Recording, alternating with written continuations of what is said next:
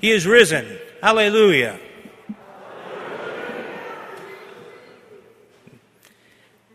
This is the most blessed and most joyful night of the year as we celebrate Jesus' resurrection. But before we go into that, let us rewind a little bit.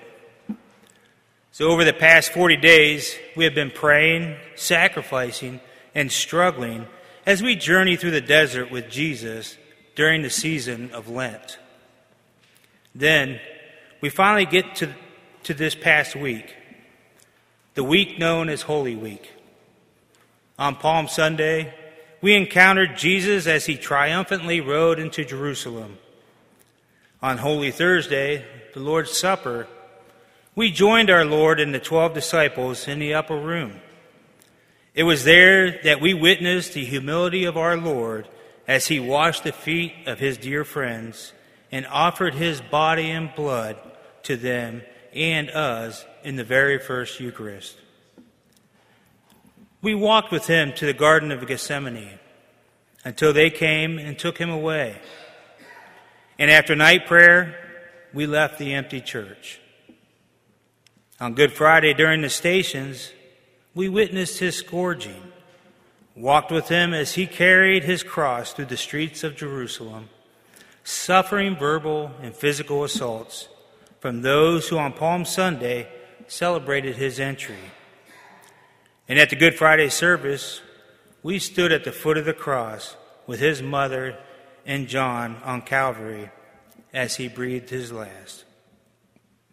So here we are, finally, tonight, at Easter Vigil, which St. Augustine lovingly called the mother of all vigils. This night begins the story of our salvation, where persecution and death have been conquered. Tonight, we watch as the stone is rolled away and the tomb sits empty because Jesus has risen from death, ending our sorrows and restoring our joy and hope in our life as Christians. This is the most sacred and holy night where our Lord Jesus Christ passed from over from death to life. This night marks the beginning of our story as followers of Christ. So we started the liturgy tonight outside by the fire with the blessing and preparation of the paschal candle, which signifies the risen Christ as light, which is life, which dispels every form of darkness, which is death, in our life.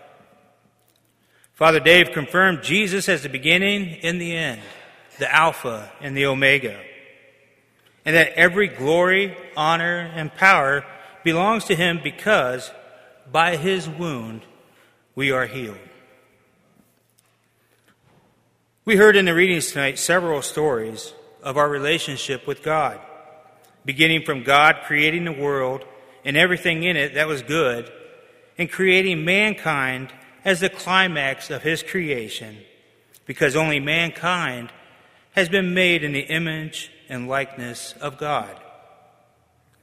We heard account of, of the Hebrews escaping from slavery in Egypt. And we also heard from the prophet Isaiah, in which God offered good things free of charge and promised to renew the covenant made with David. All of this was in God's plan for us.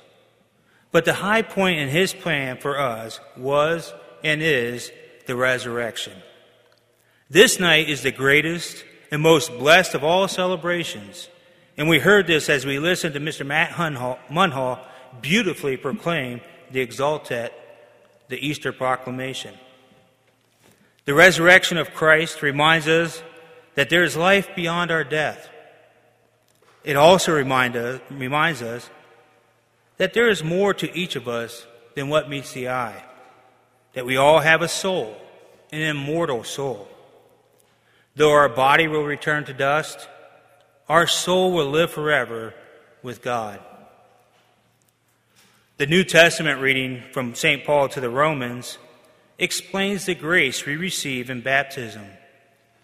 Paul tells us that when we were baptized, we went into the tomb with Jesus, joining him in death, and rose out of the tomb with him in life. In other words, when we were baptized, we left sin behind to live a new life with Jesus. Paul urges us to consider ourselves dead to sin, but alive for Christ. Sin and death no longer have power over us. If we truly die with him, we shall also resurrect with him. Soon, we will all have an opportunity to renew our own baptismal promises, to resolve to leave our sins behind, and live in the grace of Christ. In the gospel, we hear the angel of God telling Mary Magdalene and the other Mary, Do not be afraid, he has risen. Then Jesus met the women on their way and greeted them. They approached him, embraced his feet, and did him homage. Jesus said to them, Do not be afraid. Go tell my disciples and Peter to go to Galilee, and there they will see me. Jesus had indeed promised to go ahead of them to Galilee. We know that Galilee is where it all began. So they are to return to Galilee and start all over again. Thomas O'Loughlin sums it up. It tells us to remember that we need to go back to the place where we started our great adventure. After the loss of some glorious person, we need to return to that place. When we go back to our first search, we will truly understand the significance of the seemingly dead Jesus who has risen again. Easter is not the end, but is the beginning. Tonight, we will witness others begin this great adventure through their baptism, confirmation, and communion. This is indeed a special night for all. So, not to scare anybody, but 20 years ago on Easter Vigil, I started my own great adventure as I came into the Catholic Church at St. Peter's in Dayton, Ohio. Since that night, my faith has grown, my family has certainly grown, and I find myself, as a newly ordained deacon, humbled to be able to preach this homily on a night as special for, for all of you. I know that for you tonight is just the beginning of a beautiful friendship with our Lord.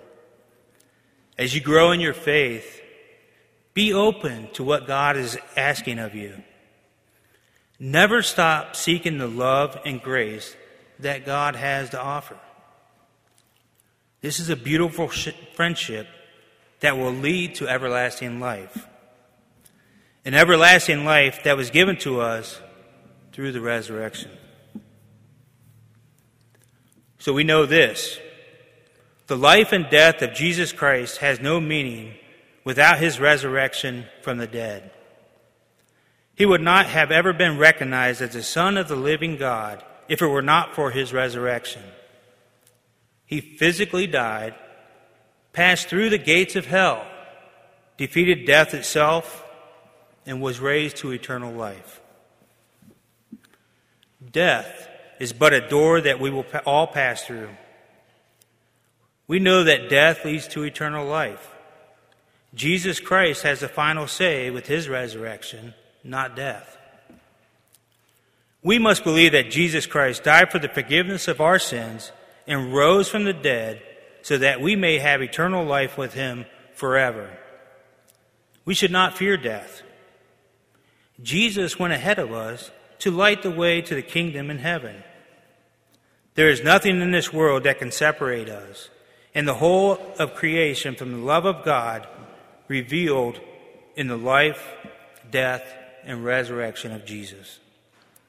He was betrayed, denied, rejected, and killed, yet his love never failed. It transcended all limits. And this is why he is the light of the world, the light of the entire human race. He is risen. Hallelujah.